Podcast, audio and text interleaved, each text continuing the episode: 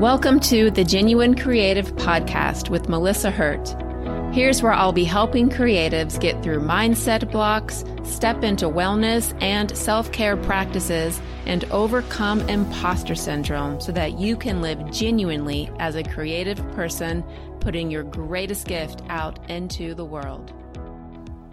Hello, and welcome to the Genuine Creative Podcast. I'm Melissa Hurt, and I'm very, very thankful to be speaking with you today. Today's episode is brought to you by author Mark R. Klinger. Thank you so much for your support, Mark, and please go out and check out Mark's work. This episode is about the importance of disrupting your comfort level trying new things out and sticking with it for at least four months, if not six months, before you decide how it may suit you or not suit you. We all know that we are creatures of habit. Habits help us feel safe, comfortable, they help establish our rhythms, and they help us really carve our mark into the world. We carve into wood by sliding that tool along the same pathway again and again, and then it's deeply embedded. And I think that habits in some ways can work for us in our favor. We become excellent at our skills by sticking to the same practices, and I think that's great. We also know that habits can be a little bit debilitating, where they're holding us back from our greatest potential. In this way, I'm talking about habits in a way where it's important to align with those that you know are keeping you on the pathway to your greatest good. But also, I want you to explore stepping off that path and seeing maybe if there's something else that you can explore to expand your artistry and expand your creative energy and how you create your life. So, my artistic example for you has to do with my work as a writer. Now, before I get into the nitty gritty of what I did and how I felt that it helped me, I do want to give a shout out that it's very important to know your values when you're doing any kind of work and check out my episode on values so you can learn how I teach them to my clients and why they really are your inner compass for everything you do. Values will keep you anchored in your why. So, as you branch off of your normal pathways to find new ways, you need to know why you're doing it. What value is it serving? And maybe it's serving a few values. And that will be very, very important to filter through all of the things that you've learned to know what you've gained from it. So, for me, I love connection. I love growth. I believe in movement. I believe in fun. And you might not think that writing really connects with any of those, but they do. I connect with my readers through how I write and what modality I'm writing in. I believe in growth, so I'm always working to stretch my skin as a writer. I believe in movement, so I believe in moving a project forward, even if it's small incremental growth spurts. I think that's still important. I don't ever want to become stagnant. And I believe in fun. I always want to have fun in some way, shape, or form. And for me, learning is fun. So a few years ago, I worked to improve my writing as a children's book writer and as a nonfiction adult writer by learning poetry. I did a couple of courses through the University of Wisconsin Madison online and then was overwhelmed and overjoyed to do a workshop in Troy. It was a blind selection into a specialized workshop series with an amazing local poet here called D. Colin. That's the letter D, Colin. Please check out her work. And she was my mentor. And I learned so much from her about all different types of poetry, different ways to appreciate language and play with language and play with rhythm and imagery and syllabic stress. And it improved my writing overall. I created poems through my work with her that I seriously had no idea were lying dormant inside of me. And I remember one day she said, she dropped the bomb on us that we were going to present our poetry in an open mic night in Troy. And I was like, what? Because I thought it was one thing to just be creating this new work, but then we had to present it. And so she asked the question, How does your poem want to be performed? Now, I have a performance background, so that question really lit a fire under me to find new ways to explore language. She challenged me in a range of ways that I never would have expected, and I wanted to rise to the challenge every time.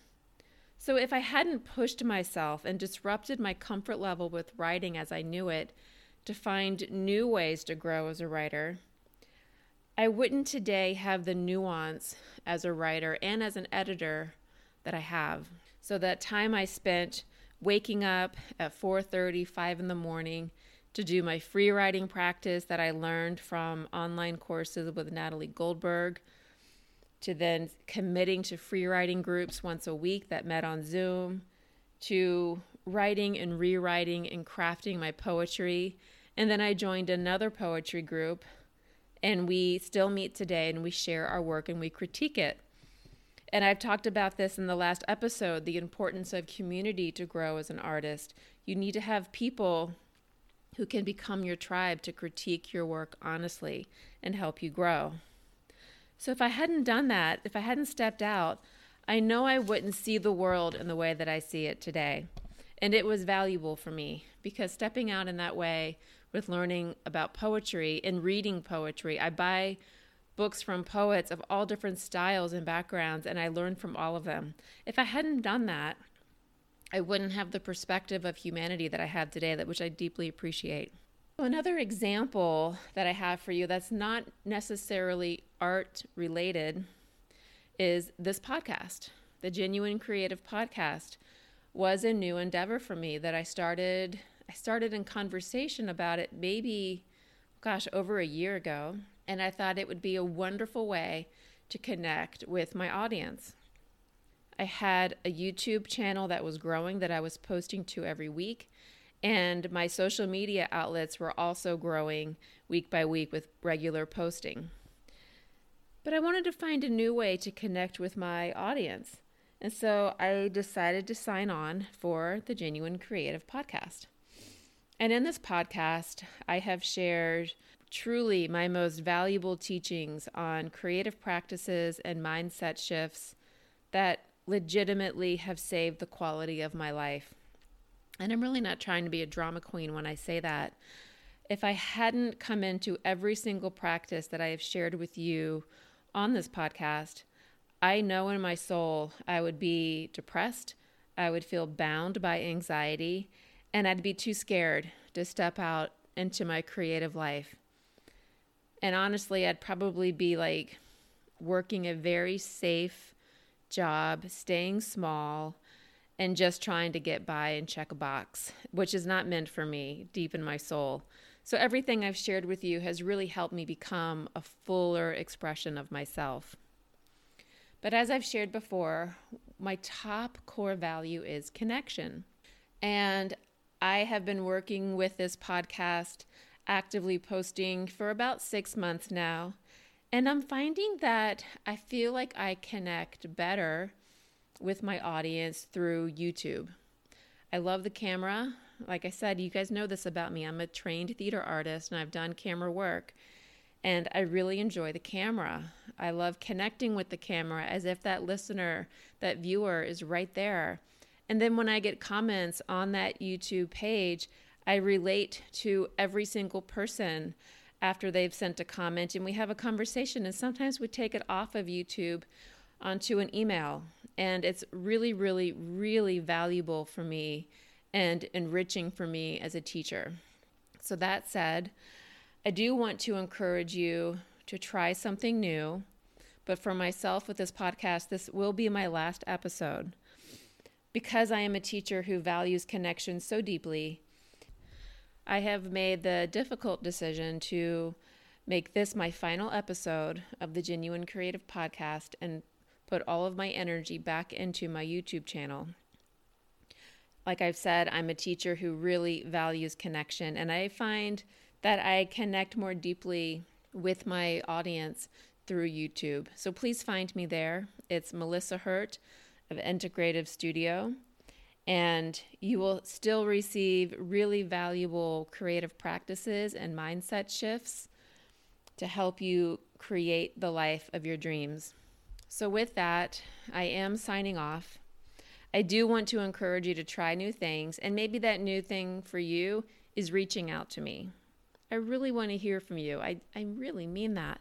So find me at melissahurt.com, hit the contact me button, and let me know what your thoughts are and how can I support you on YouTube. I will make videos that answer your questions. I've done it in the past, and it's always brought me great joy to have that meaningful connection and growth with my audience. Please, y'all, don't be scared to shine your light. It is your greatest gift to the world, and we all really, really, really need to see it. So try new things, see what works, and if something works, you better hug it like your best teddy bear and keep moving forward and make yourself shine so bright. Thank you so much for listening. Take care. If you like this show, please subscribe and leave a positive review.